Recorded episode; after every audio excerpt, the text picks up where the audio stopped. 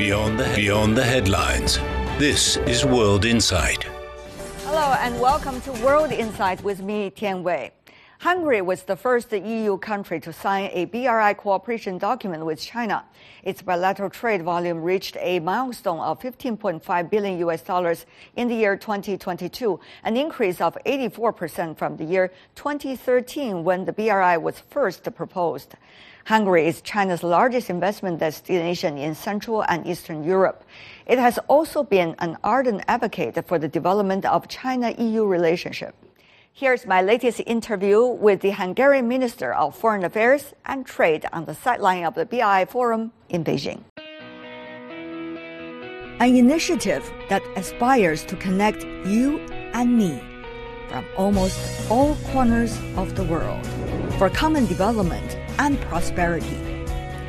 I find out how much things have been changing thanks to the BRI by talking to common folks along the world interviewing heads of state, and moderating panels at the third BRI Forum.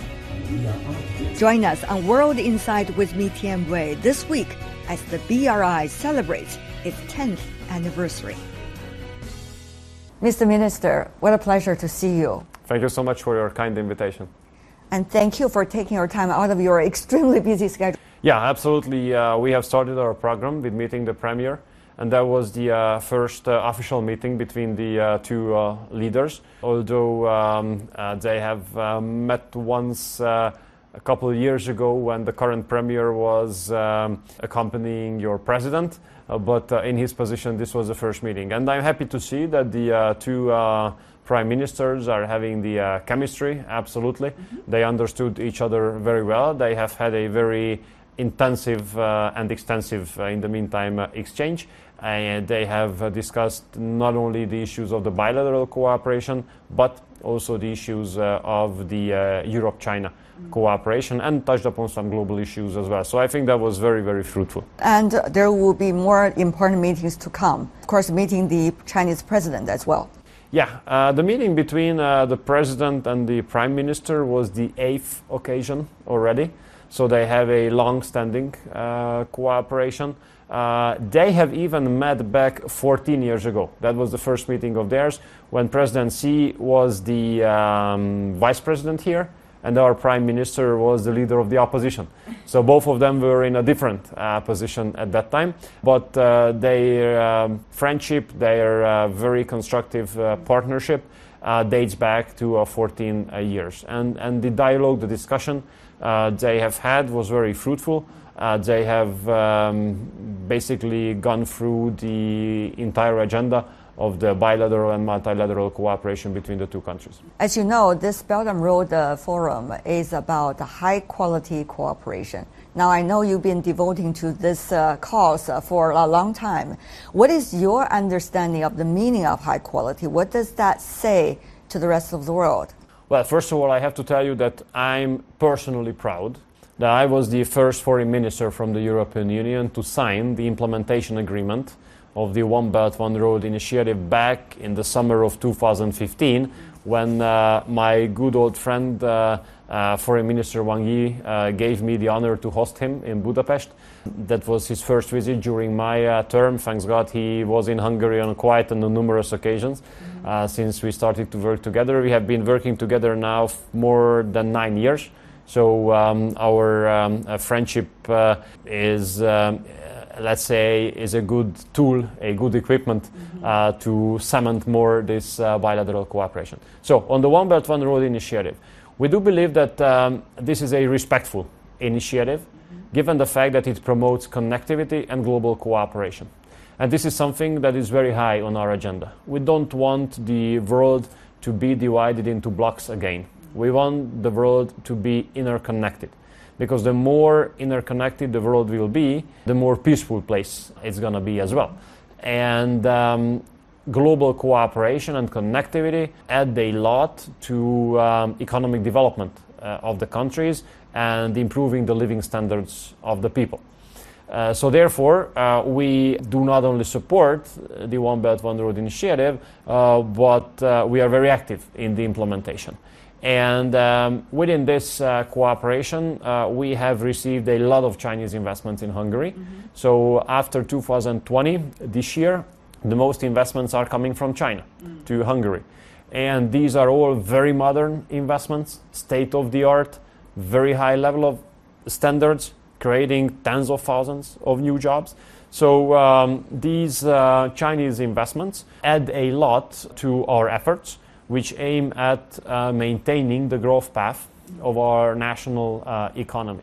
So uh, whatever comes out from China on in industrial or service or any other economic uh, areas are definition by definition very high quality. That's not a question. But people in Europe would say, "Oh, maybe it's for your country, Hungary." But what about the benefits for us?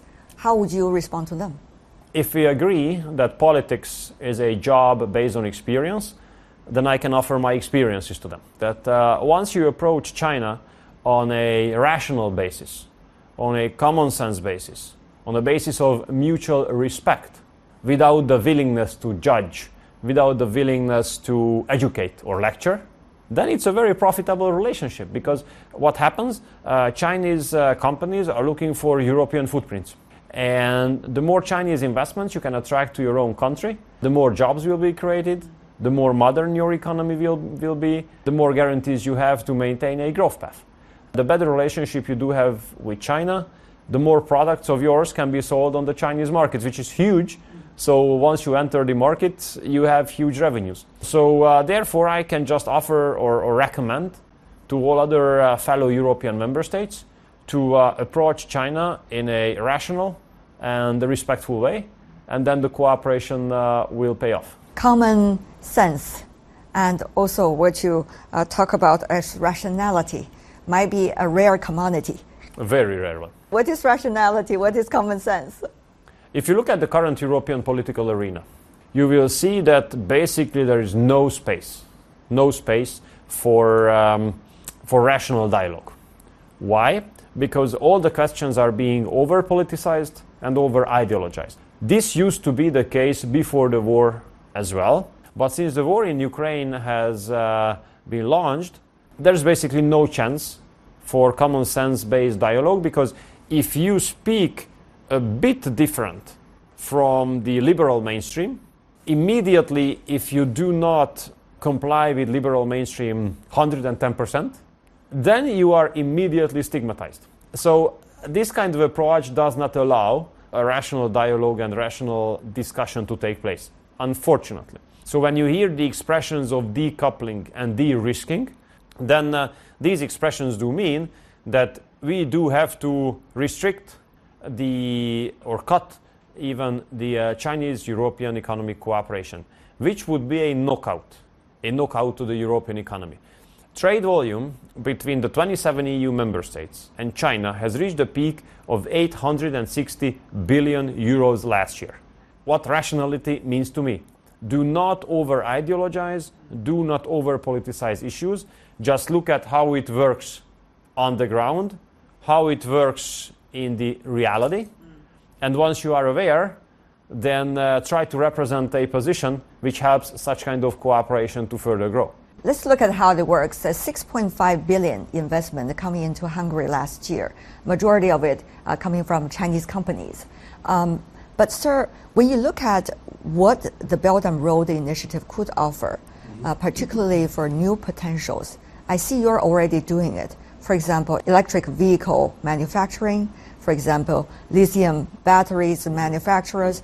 You are doing that. But how do you see the competition that is likely to take place, even for those who are participating? You know, last year we have had a huge national record of investments in a year, reaching the 6.5 billion euros you were just kind enough to mention. But uh, this year we will double it. So by the end of the year, we will be around 13 billion euros uh, of investments, mostly by Chinese companies, clearly taking the first place, no question. It uh, sets the bar very high because, I mean, next year we even have to jump higher than that, which is wow. not, not going to be easy to, um, to jump over the 13 billion uh, uh, euro bar. But, uh, but we'll try our best because we have not thought that we would be higher than 6.5 either, and we are there. So but when it comes to the uh, electric um, uh, vehicle industry, I can tell you the following that the um, Hungary has been a leader in the uh, traditional automotive uh, industry. 30 32% of our industrial output comes from the automotive industry, from the traditional. Right. But we all know that the automotive industry has been undergoing a huge technological revolution. The um, combustion engines will be replaced by electric cars. And uh, we all know that the Western European um, manufacturers have invested a lot in order to enable themselves to uh, build fantastic electric cars, right? And they have done so, they were successful.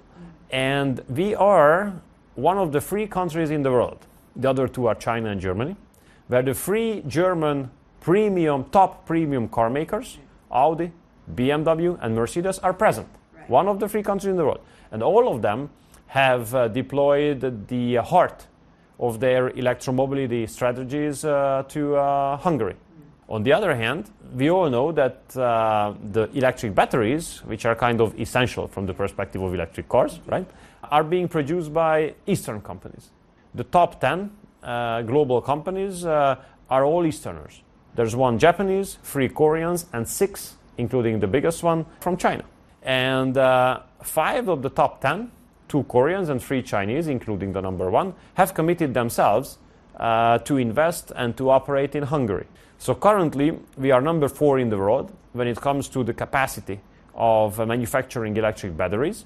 And once these investments by the Chinese companies are complete, first quarter of 2025, we will be number two in the world. Number two, a country of only 10 million people. We will be number two in the world, leading the pack in this uh, technological revolution, which will determine, which will determine the, the shape of the global and the European economy uh, in the upcoming decades. So um, this is an outcome from the One Belt One Road initiative. This is an outcome of the pragmatic Chinese-Hungarian cooperation, which is huge because for a country with only 10 million people, so we are number 95 when it comes to population in the world, you know, number 95 out of almost 200 countries, so just uh, barely in the first half of, of, of, of the, um, of the countries.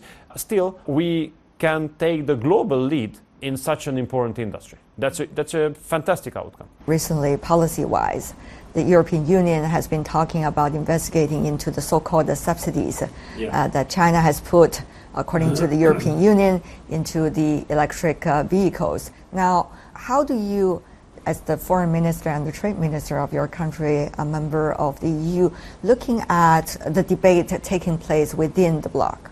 We have not seen anything on paper yet. We have not seen a draft. But you can take it for granted that uh, we will um, go against any kind of proposal which would harm or restrict the uh, European Chinese, including the Hungarian Chinese cooperation. You can absolutely take it for granted. And I do hope, I do hope that most of the European countries will be able to depoliticize and de ideologize this question. I really do hope it. And uh, once they are ready to do so, once they are able to do so, then I'm pretty sure that such kind of a proposal will fail because it has to fail. Otherwise, it will uh, further harm the European economy. Look, European Union has introduced sanctions after the outbreak of the war in Ukraine. These sanctions have been killing the European economy. They have caused so much harm uh, to the European countries, to the European companies. And now, if, uh, if the cooperation in the field of automotive industry is going to be restricted, that will put a huge, a huge sacrifice on the European economy, which you don't want. I know that a lot of the uh, uh, European car makers, including German ones, are having great cooperation with their Chinese counterparts oh, as well. Are working on the electronic vehicles and other components of the vehicles. So, uh, look, I can tell you that um, the biggest ever investment in Hungary's history, 7.5 billion euros by CATL, which is the number one electric battery producer of the world, being Chinese.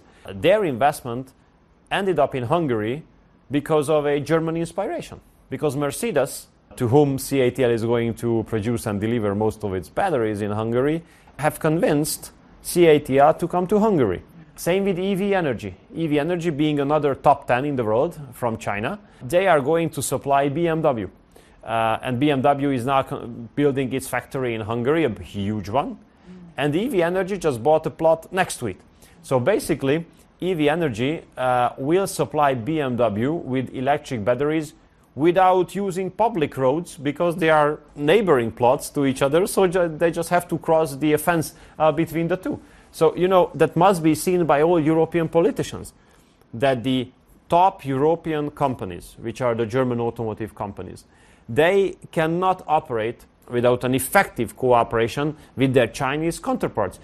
And this is not a political statement. This is the fact. And whether we like it, whether we don't like it, this is the fact. And if we do not want to kill the European economy through killing the German automotive car makers, then, then we, we have to let this cooperation flourish, you know. And, and we, we in Hungary are proud to become a kind of meeting point.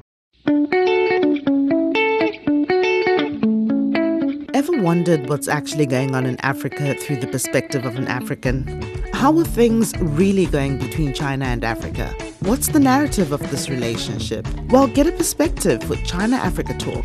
Hear from African diplomats, entrepreneurs, academics, Chinese natives, and more. Get on our wavelength every week to find out what's real with China Africa Talk. Find us on your favorite podcast. We'll see you there.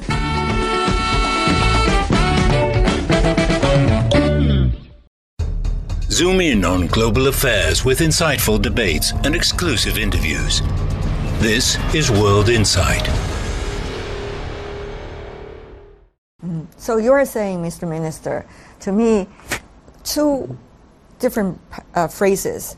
One is pragmatism vis-a-vis political pressure. Yeah, right. So in front of Right. political pressure, you would like to choose pragmatism, no Uh, matter what kind of political pressure you are talking about. No, no, because you know, I mean, we have been under political pressure for the last uh, 13 years. We have taken office 13 years ago, and we have won four continuous elections uh, with a huge two-third majority.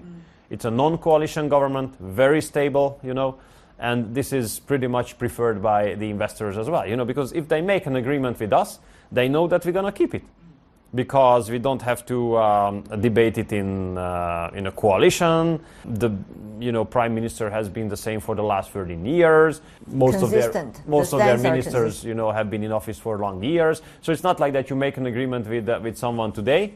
And then you know next month you come and it's a total new people, new person. So this is why I'm telling you that um, that we are very competitive and very attractive in this regard. Moving on to another point about infrastructure projects. The railway is always the highlight, Look, we are located in the heart of Europe. indeed. and we would like to take advantage of it. You know, the geography of all countries uh, has uh, advantages and disadvantages. Our disadvantage is that uh, we don't have a seaside. We don't have own sources of energy. We don't have oil fields. We don't have gas fields. But what we do have is a uh, location in the heart of Europe. So this means that the transit routes can run through us Indeed. if we do our policies right. So, so therefore, we have agreed with Serbia that we reconstruct the railway line between Belgrade and Budapest, financed by um, Chinese Exim Bank. And this um, reconstruction will um, allow us to uh, offer the um quickest delivery route for goods from the Greek ports to the western part of Europe. And we all know that the Chinese companies are heavily increasing their exports to Europe. Most of their exports uh, are going through uh, the Greek ports. And these products must be somehow delivered to the western part of Europe. Now, railway transportation is the most effective, quickest, and the uh, most environmentally friendly way of, uh, of land transportation. And, and therefore, we decided, together with the Serbs, that we will offer the quickest route. And that will give a lot of revenues to both of our countries, since um, the increased uh, Chinese uh, exports to the western part of Europe will go through us. What about implementation of this project?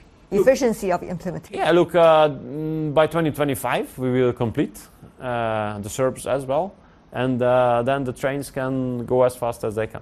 What kind of job opportunity do you think this can bring to your country and to those countries that are along the road? Well, it offers a lot of uh, uh, possibilities for investing into um, logistics, a lot of warehouses, a lot of logistical parks, a lot of industrial parks, and not to speak about the fact that uh, if we succeed, then it's going to be a very good reference for us uh, in, in the eyes of the Chinese companies. So uh, when it comes to delivering their uh, products, they will be able to rely on the Hungarian uh, uh, delivery route. As we are looking at the crises, not just one, but plural forms going on in the world, I see countries are looking at diversification and look at different options. Uh, for example, the currency is one of those they are looking at. I know Hungary also is working on this, for example, with China. Uh, look, um, we understand that there's a totally new world order is being under uh, construction. Okay. We don't know how it's going to look like at the end, but this is going to be new, that's for sure. That's for sure. And it's going to be a multipolar world. Where are we now? If we look back 2010, 2010 US had 30% share of global GDP. Now they have 25%. Still leading the pack, but 25% instead of 30. We, the European Union, had 22% 13 years ago. Now we have 17. And China used to have 9%, and now you have 18. So this is the first time ever that China, by figures, by facts, became a bigger economy than the entire European Union. And are clearly on the second spot and closing the gap with the United States. So uh, this is a new world order because it's not going to be a unipolar, there's going to be a multipolar uh, world order uh, for sure. And if it's multipolar, then it has to have some influence on the currency market as well. And we have nothing against the renminbi to be internationalized. You know, Bank of China operates its a regional uh, RMB clearing center uh, in Hungary. We have the largest uh, banks uh, of uh, China present in Hungary, be it China Construction Bank, be it the China Development Bank, be it the Bank of China. We have all of them in Hungary. So for us, the uh, spread of the or spreading around of RMB uh, is absolutely not against our interest. Sir, I see you have tremendous responsibility. I mean, not only to deal with the very complicated geopolitics as the foreign minister, but also as the trade minister dealing with the ever evolving geo-economic situation. So I really want to know what is your priority? You know, when something happens, which ground, which front you are going to look at first? And how does that reconcile with your own responsibilities? These duties, uh, which also include investment attraction to the country and external energy relations. Indeed. So all these must work in an integrated way. And I made a lot of efforts in the last nine years to make all these functions integrated. Because, I mean, of course, you are a 1.4 billion nation uh, with the second largest economy of the world, huge military power, big influence on global developments. But we are a uh, country of 10 million, uh, landlocked in the heart of Europe, mid-sized. You're very modest, sir. You're a great country. Yeah, yeah, yeah. Thank you so for saying that. But I'm just uh, speaking about the physics, right? So the hardware, and, and and as such, you have to have a practical goal of your foreign policy as well. I mean, China as a huge country can afford to have foreign policy to have foreign policy. But we as a small country, we have to have foreign policy with a very concrete goal. And this very concrete goal of our foreign policy is to improve the economic um, competitiveness and economic performance of the country, to bring more jobs to the country, to sell more goods out of the country, and to bring the most modern investments to the country. So when I came into office, I made it very clear to all of the staff, all of my ambassadors, all the diplomatic uh, colleagues, uh, community in Hungary, that our job now is very practical, very practical, uh, not ceremonial, not protocol, very practical. And um, since we have integrated uh, these areas in government, uh, we have broken the investment record and the export record every year, every year, except for one during COVID. So uh, this, um, this shows that it made sense to transform the way of uh, management of Hungarian foreign policy. Very inspiring. Thank you so much, Thank uh, you. Mr. Minister. I appreciate. That's my in depth interview with the Hungarian Foreign Affairs and Trade Minister. That's all the time we have for today. If you'd like to know more, search World Insight, Check out our YouTube channel. Follow us on Twitter and Facebook. I'm Tian Wei on behalf of the team. Thanks for being with us.